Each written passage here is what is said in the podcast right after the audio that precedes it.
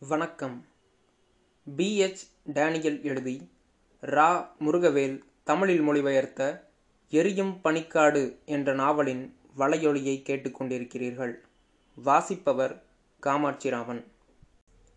கருப்பனும் வள்ளியும் தங்களைப் போல ஊருக்குப் போக முடியாத இன்னும் இருபது கூலிகளோடு இன்னொரு ஆண்டு வேலை செய்வதற்கு பதிவு செய்யப்பட்டனர்.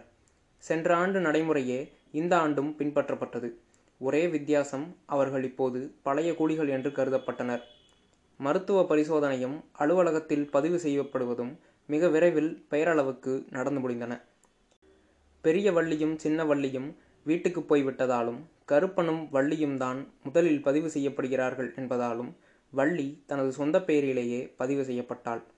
ஒவ்வொருவருக்கும் புதிய கம்பளியும் வழக்கமான வார ரேசனும் செலவு காசும் வழங்கப்பட்டன. அடுத்த நாளிலிருந்து இரண்டாவது ஆண்டு பணி தொடங்கியது. அடுத்த வாரமே சங்கரபாண்டியனும் அவன் மனைவியும் கிராமத்துக்கு புறப்பட்டு சென்று சென்றுவிட்டனர். கருப்பன் வெள்ளையனிடம் சமையலறை காலியாக இருப்பதால் தான் அங்கே போய்விடலாமா என்று கேட்டதற்கு அவன் அது ஏற்கனவே இன்னொரு குடும்பத்திற்கு கொடுக்கப்பட்டு விட்டது என்று தனது வழக்கமான முரட்டுத்தனத்துடன் மறுத்துவிட்டான்.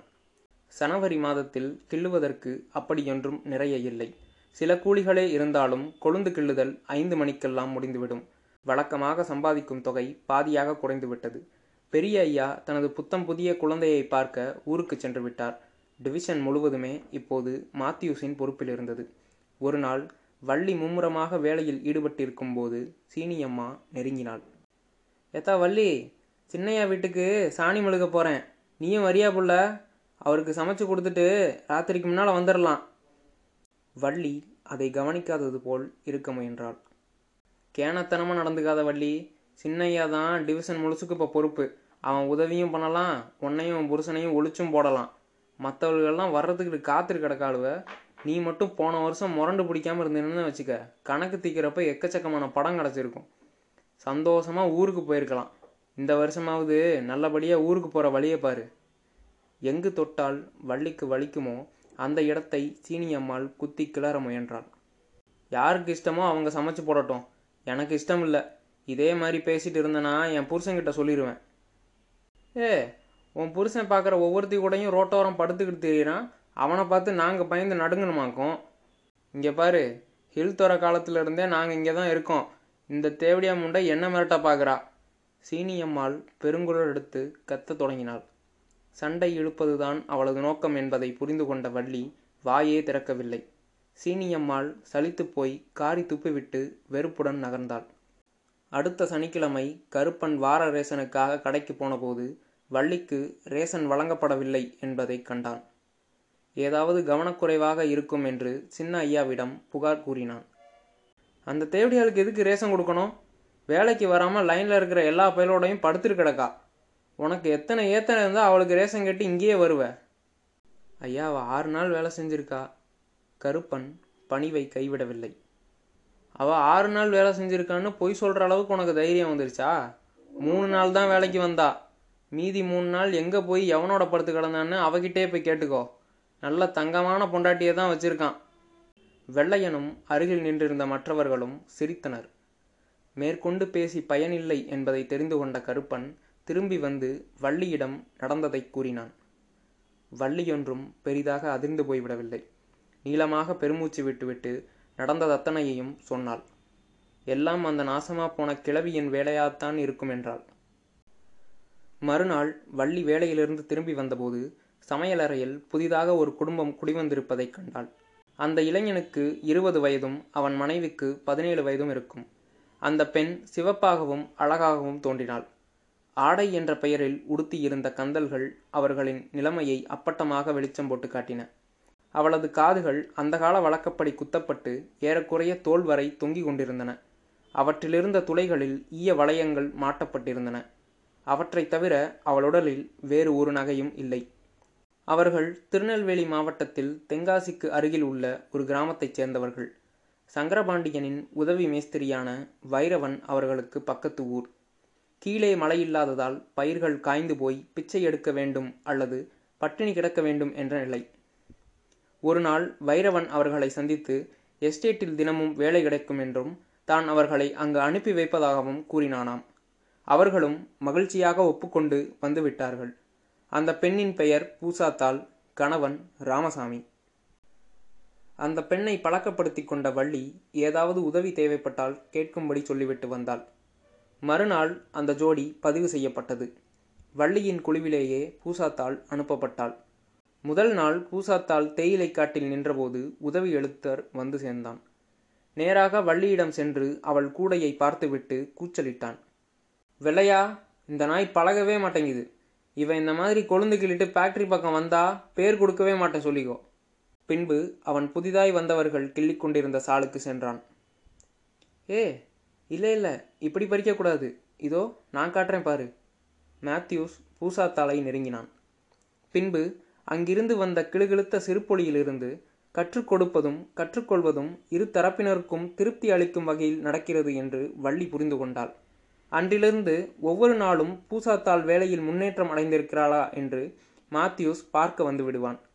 இந்த பயிற்சியில் வள்ளி மறக்கப்பட்டாள். அவளுக்கு அப்பாடா என்றிருந்தது. மற்ற கூலிகள் காற்றடிக்கும் திசையை ஊகித்து கிசுகிசுக்கவும் நையாண்டி செய்யவும் தொடங்கினார்கள். அட பூசாத்தோட வாத்தியார் வர்றீ ஒரு நாள் மாத்யூஸ் வருவதை பார்த்து ஒரு கூலி சொன்னாள். எப்போதான் பாட முடியுமாக்கும்? இன்னொருத்தி கேட்டாள். அவ ரொம்ப புத்திசாலியாக்கும். சீக்கிரத்தில் கற்றுக்கிட்டு வாத்தியாருக்கே கற்றுக் கொடுக்க தொடங்கிடுவா என்றாள் முதலாம் அவள். வள்ளிக்கு பாடம் படிக்கவே தெரியல இன்னொருத்தி சொன்னாள். லக்ஷ்மி மூஞ்சியை பாரு இந்த பாடம் படிக்கிற வேலை அவளுக்கு பிடிக்கவே இல்லை போல் இருக்கு. எல்லோரும் உறக்க சிரித்தனர். ஏ என்ன பள்ளக்கட்டியில் இருக்கீங்க? நல்லா கிடுங்க. மேஸ்திரி எங்கிருந்தோ கூச்சலிட்டான். ஒரு நாள் பூசாத்தாள் அறைக்கு திரும்ப வரவில்லை. அவள் கணவன் தானே சமைத்து சாப்பிட்டான். வள்ளி கருப்பனின் காதில் பூசாத்தாள் மேத்யூஸுக்கு சமைக்க சென்றிருப்பாள் என்று கிசுகிசுத்தாள். மற்றவங்க சமாச்சாரம் நமக்கு எதுக்கு வள்ளி? என்றான் கருப்பன். அவளுக்கு சமைக்க பிடிச்சதுன்னா சமைக்கட்டும். சின்னையாவுக்கு ஒரு நல்ல சமையக்கறி கிடைச்சா நமக்கு சந்தோஷம் தானே? இஷ்டமில்லாதவங்களை சமைக்க சொல்லி தொந்தரவு பண்ண மாட்டான். ஆனால் வள்ளிக்கு தூக்கம் வரவில்லை. பூசாத்தாள் எப்போது வருகிறாள் என்று தெரிந்து கொள்ளும் ஆர்வம் அவளது மூளையை குடைந்து கொண்டிருந்தது. இறுதியில் விருப்பமே இன்றி தூக்கம் அவளை தழுவிக்கொண்டது காலையில் விழித்தபோது பூசாத்தாள் அடுப்படியில் ஏதோ உருட்டி கொண்டிருந்தாள். சற்று நேரத்தில் ஒரு புத்தம் புதிய சேலையை உடுத்திக்கொண்டு வேலைக்கு கிளம்பினாள். ஏ வாத்தியாருக்கு என்னாச்சு? நாலு நாள் ஆளையே காணோம். பாடம் படிக்கிறவ எல்லாத்தையும் படித்து முடிச்சிட்டா அதனால் காலையில் படிக்க வேண்டியது இல்லை. யாரோ ஒருத்தி சொல்ல மற்றவர்கள் சிரித்தனர். அவன் நல்லா கற்றுக்குவான்னு நான் அப்போவே சொன்னேன்ல. புது சேலையை வாங்கிட்டா பாரு. நல்லா பாடம் படித்து மொத பரிசு வாங்கியிருக்கா. மூன்றாவது பெண் சொன்னாள். பூசாத்தாள் அதை கவனிக்காதது போல் வேலையில் மூழ்கியிருந்தாள் ஒரு வாரம் கழிந்தது. ஒரு நாள் காலையில் வள்ளி தோட்டத்திற்கு வந்தபோது ஒரே அல்லோலகல்லோலமாய் இருந்தது. இரண்டு பெண்கள் கட்டி புரண்டு புழுதி பறக்க சண்டை போட்டுக் கொண்டிருந்தனர் குத்துகளும் உதைகளும் தாராளமாக பரிமாறிக்கொள்ளப்பட்டன பக்கத்தில் போனபோதுதான் குத்துச்சண்டை வீரர்கள் சின்னாய்யாவின் பழைய வப்பாட்டியான லட்சுமியும் புதிய ஆசை நாயகியான பூசாத்தாளும் என்று தெரிந்தது. வேலை இன்னும் தொடங்கவே இல்லை. கிள்ளுபவர்கள் சுற்றி நின்று சிரித்து கொண்டும் நையாண்டி செய்து கொண்டும் இருந்தனர். பாத்தியார் வந்து பாடம் படிக்கிற பிள்ளைங்க சண்டை போடுறத பார்த்தா எப்படி இருக்கும்? ஒருத்தி ஆரம்பித்து வைத்தாள். ஏ லட்சுமி இனி உன்னை ஒரு நாய் கூட சீந்தாதடி என்று சொல்லிவிட்டு ஒரு பெண் கடும் வெறுப்போடு காரி துப்பினாள். ஒவ்வொருவரும் தன்னை பார்த்து சிரிப்பதைக் கண்டு கடுங்கோபமடைந்த லட்சுமி பூசாத்தாளை தாறுமாறாக அடித்து நொறுக்க அவளது ஒரு காதில் இருந்த ஓட்டை அருந்து போனது. ஐயோ என்னை கொண்டு போட்டாளே பூசாத்தாள் தொண்டையை பீத்து கொண்டு அலறினாள். அந்த நேரத்தில் காட்டுக்கு வந்து சேர்ந்த துணை மேஸ்திரிகள் சண்டையை பார்த்து ஓடி வந்து குத்துச்சண்டை வீராங்கனைகளை தனித்தனியாக பிரித்து போட்டியை நிறுத்தினர். கிழிந்து போன காதிலிருந்து ரத்தம் ஒழுக பூசாத்தாள் அலறத் தொடங்கினாள். இதை சின்னையா கிட்ட சொல்லியே ஆகணும் என்றான் ஒரு மேஸ்திரி. அவசரமாக ஓடி வந்து கொண்டிருந்த வெள்ளையனிடம் எலே வெள்ளையா உன் கூலிய லட்சுமியும் பூசாத்தாலும் சண்டை போட்டு லட்சுமி பூசாத்தோட காதை கடிச்சு துப்பிட்டா அவளை ஆஸ்பத்திரிக்கு கூட்டிட்டு போறோம். நீ என்ன செய்யணுமோ செஞ்சுக்கோ. பூசாத்தாள் மருத்துவமனைக்கு கொண்டு செல்லப்பட்டு உள்நோயாளியாக அனுமதிக்கப்பட்டாள். ராமசாமி பக்கத்திலேயே இருந்து மனைவியை கவனித்து கொண்டான். உதவி எழுத்தர் தன் செல்வாக்கை பயன்படுத்தி மறுநாள் கிழிந்த காதை சரி செய்வதற்காக பூசாத்தாளை முட்டீஸில் இருந்த மருத்துவமனைக்கு அனுப்பச் செய்தான். முத்தாய அண்ணாச்சி திரும்ப வருமா? வள்ளி ஒரு நாள் கேட்டாள். வர்றேன்னு தானே சொல்லுச்சு. கொஞ்ச நாள் பொறுத்து பார்க்கலாம். வர்றதா இருந்தா மேஸ்திரியோடவே வந்திருப்பாவல்ல. ஏமாற்றத்தில் மூழ்கியிருந்த கருப்பன் தனக்குத்தானே முணுமுணுத்து கொண்டான். வேற ஏதாவது எஸ்டேட்டுக்கு போயிருப்பாங்களா பிப்ரவரி மாதம் விடைபெற்று கொள்ளும் நேரத்தில் சங்கரபாண்டியன் ஏராளமான கூலிகளோடு சமவெளிகளிலிருந்து திரும்பி வந்தான். அவர்களில் முத்தையா குடும்பம் இல்லாததைக் கண்டு கருப்பனும் வள்ளியும் ஏமாற்றமடைந்தனர். சங்கனும் அவன் மனைவியும் கூட திரும்ப வரவில்லை. இரண்டே இரண்டு பழைய கூலிகள் மட்டுமே மீண்டும் எஸ்டேட்டுக்கு திரும்பி இருந்தனர். மற்றவர்கள் அத்தனை பேரும் புதியவர்கள். புதிதாக வந்தவர்களில் மயிலோடை கிராமத்திற்கு பக்கத்து ஊர்களை சேர்ந்தவர்கள் யாராவது இருக்கிறார்களா என்று கருப்பன் விசாரித்தான். அதிலும் ஏமாற்றம்தான் மிஞ்சியது. இல்லை வள்ளி அப்படி இருக்காது. இந்த எஸ்டேட்டு தான் ஆனமலையிலே நல்லதுன்னோ இங்கே தான் காய்ச்சல் கம்மின்னோ நிறைய கொழுந்து கிள்ள முடியும்னும் சம்பளம் கிடைக்கும்னு அண்ணாச்சி சொல்லியிருக்குது. அதனால் கண்டிப்பாக வேறு எஸ்டேட்டுக்கு போயிருக்க மாட்டாங்க ஒரு வாரம் கழித்து வெள்ளையன் ஒரு கடிதத்தை கொண்டு வந்தான். அது முத்தையாவிடமிருந்து வந்த கடிதம். முத்தையாவும் ராமாயியும் கருப்பனின் அம்மாவையும் அக்காவையும் மச்சானையும் பார்க்க மயிலோடைக்கு போயிருந்தார்களாம். எல்லோரும் நலமாக இருக்கிறார்கள். கருப்பனும் வள்ளியும் வராதது குறித்து அவர்களுக்கு ஏமாற்றம்தான். ஆனால் முத்தையா அவர்கள் கொஞ்சம் பணம் சேர்த்துவிட்டு விரைவில் வந்து விடுவார்கள் என்று நம்பிக்கை அளித்துள்ளான். ஒரு மாதத்தில் தானும் என் மனைவியும் எஸ்டேட்டுக்கு திரும்பி வந்து விடுவதாக கடிதத்தில் முத்தையா உறுதியும் அளித்திருந்தான். விரக்தியில் தோய்ந்து போயிருந்த கருப்பனுக்கும் வள்ளிக்கும் அந்த கடிதம் மிகுந்த உற்சாகத்தை கொடுத்தது. தாங்களே மயிலோடைக்கு போய் வந்ததைப் போல தோன்றியது.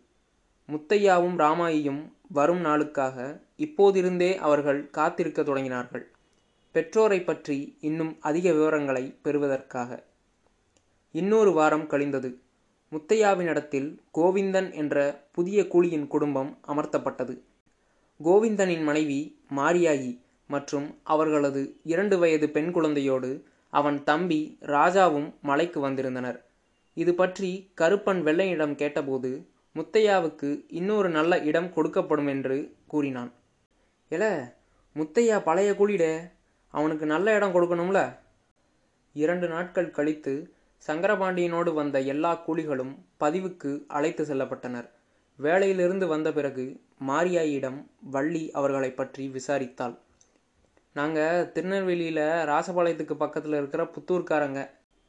இதுக்கு முன்னாடி ஏதாவது எஸ்டேட்டில் வேலை பார்த்துருக்கீங்களா? இல்லை இதுதான் முத தடவை. ஆமாம் இங்கே எப்படி வந்தீங்க? இதை பற்றி எப்படி தெரியும் உங்களுக்கு? வள்ளியால் அந்த கேள்வியை கேட்காமல் இருக்க முடியவில்லை. கொஞ்சம் தூரத்து உறவுக்காரங்களோட வந்தோம்.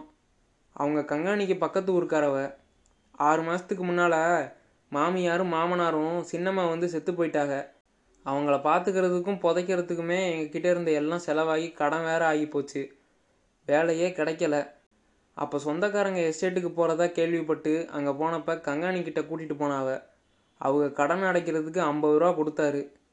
எங்கள் ஊர் கயத்தாறு பக்கத்தில் இருக்குது.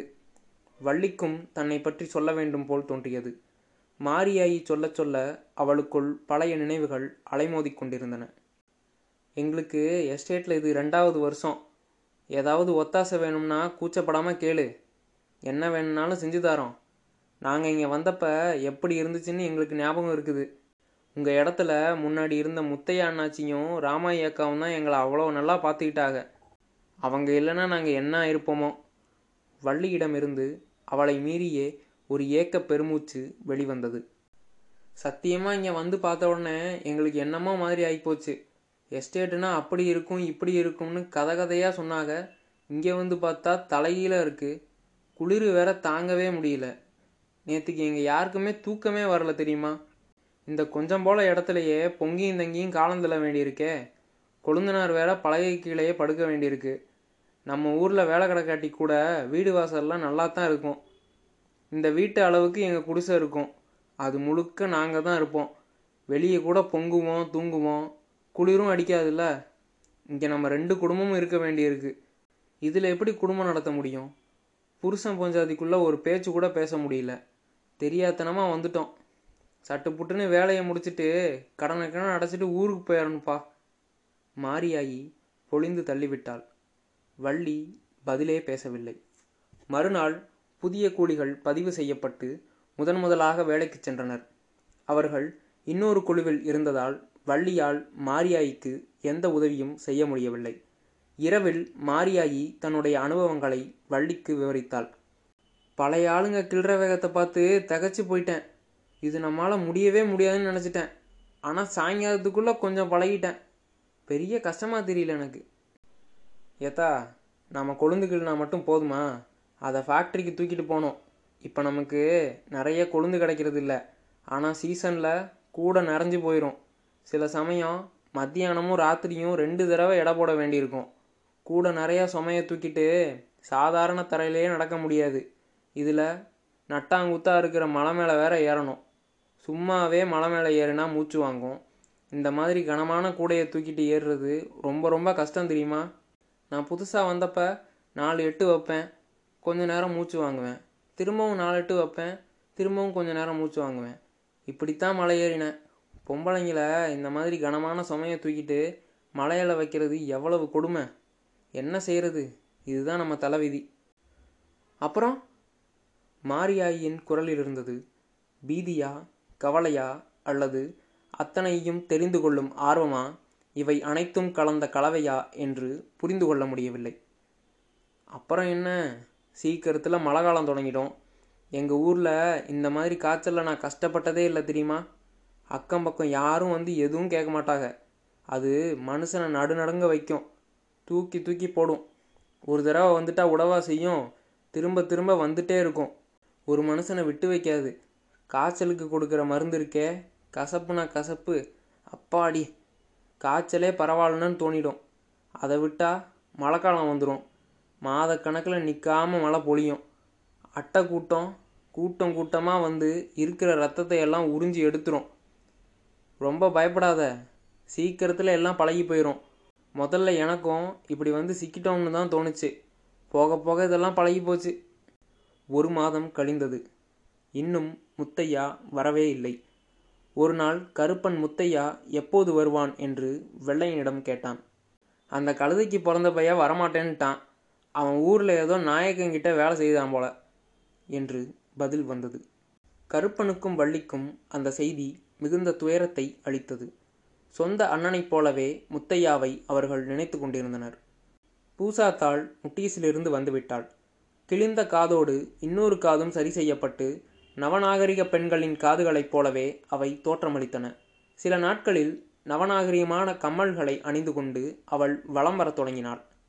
ஒரு நாள் வள்ளி வேலையிலிருந்து வந்தவுடன் மாரியாயி அவளை ரகசியமாக இழுத்து சென்றாள். வள்ளியின் தோள்களுக்கு மேல் ஆண்கள் யாராவது தென்படுகிறார்களா என்று எட்டி பார்த்தபடி கிசுகிசுத்தாள் இன்னைக்கு காட்டில் ஒரு வேடிக்கை நடந்துச்சு. பெரிய துறை குதிரையில் வந்தார். ஒரு மேஸ்திரியை கூப்பிட்டு அவன்கிட்ட குதிரையை கொடுத்துட்டு இறங்கி வந்து கூடையெல்லாம் பார்த்தாரு. ஒன்று ரெண்டு கூடையில் பழுத்தலை இருந்துச்சு. மேஸ்திரிகளை தமிழில் கெட்ட கெட்ட வார்த்தையில் திட்டு திட்டுன்னு திட்டினாரு. பிறகு கிள்ளிக்கிட்டு இருந்த இடத்துக்கு போய் எல்லாரையும் அவர் இஷ்டத்துக்கு கிள்ளியும் கிச்சு கிச்சு முட்டியும் விளாண்டுட்டு இருந்தார். அப்புறம் செல்லம்மாங்கிற பிள்ளைகிட்ட போய் அவளை அப்படியே தூக்கி குதிரையில் வச்சுக்கிட்டு கொண்டு போயிட்டாரு. ஒருத்தரும் ஒன்றும் சொல்லலை. பிள்ளைங்க சிரிக்க வேற செஞ்சாங்க. ஒரு மணி நேரம் கழித்து செல்லம்மா வந்து ஒன்றுமே தெரியாத மாதிரி இலையெல்லாம் கிள்ள தொடங்கிட்டா. இங்கே இப்படித்தான் நடக்குமோ? ஏட்டி பெரிய துறை அவருக்கு நல்லா தெரிஞ்ச பிள்ளைகளோட தான் இப்படி பண்ணுவார். செல்லம்மா தான் அவருக்கு ரொம்ப பிடிக்கும்னு கேட்டிருக்கேன். ஆனால் எல்லார்கிட்டையும் இப்படி நடந்துக்க மாட்டார். வள்ளி ஜாக்கிரதையாக பதிலளித்தார். சமையலறையில் குடியிருந்தவர்கள் இன்னும் வந்து சேரவில்லை. மாரியாகி அதை சுட்டிக்காட்டி சொன்னால் இந்த பொம்பளை சின்னையாவோட வெப்பாட்டின்னு சொல்கிறாங்க கொஞ்சம் பேர் அவகிட்ட ஜாக்கிரதையாக இருக்க சொன்னாங்க. பெரிய கட்டையா சின்ன கட்டையா யாரை பற்றியும் அவன் முன்னாடி எதுவும் பேச வேண்டாம். பேசினா அவள் உடனே ஐயா கிட்ட சொல்லி கொடுத்துருவாளாமா? மாரி அந்த மாதிரி ஆளுகிட்ட இருந்து விலகியே இருந்துக்கோ.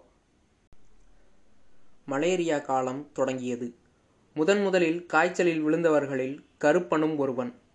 வெள்ளையன் கருப்பனை மருத்துவமனைக்கு அனுப்ப குரூப் ஒரு ஊசி போட்டார். மறுநாளே அவன் வேலைக்கு அனுப்பப்பட்டான். வள்ளிக்கு பேறுகாலம் நெருங்கிக் கொண்டிருந்தது. அவளுக்கு இந்த நிலையில் காய்ச்சல் வந்தால் ரொம்பவும் மோசமாக போய்விடும் என்று கருப்பன் பதறிக்கொண்டிருந்தான் முத்துக்கருப்பன் என்ற ஒரு நாட்டு வைத்தியன் எஸ்டேட்டில் இருந்தான். எஸ்டேட்டை பொறுத்தவரை ஜோசியன் தாயத்து கட்டுபவன் மந்திரம் மாயம் செய்பவன் எல்லாமே அவன்தான். இதை பாருப்பா நான் என்னால் முடிஞ்ச வரை மருந்து கொடுப்பேன்.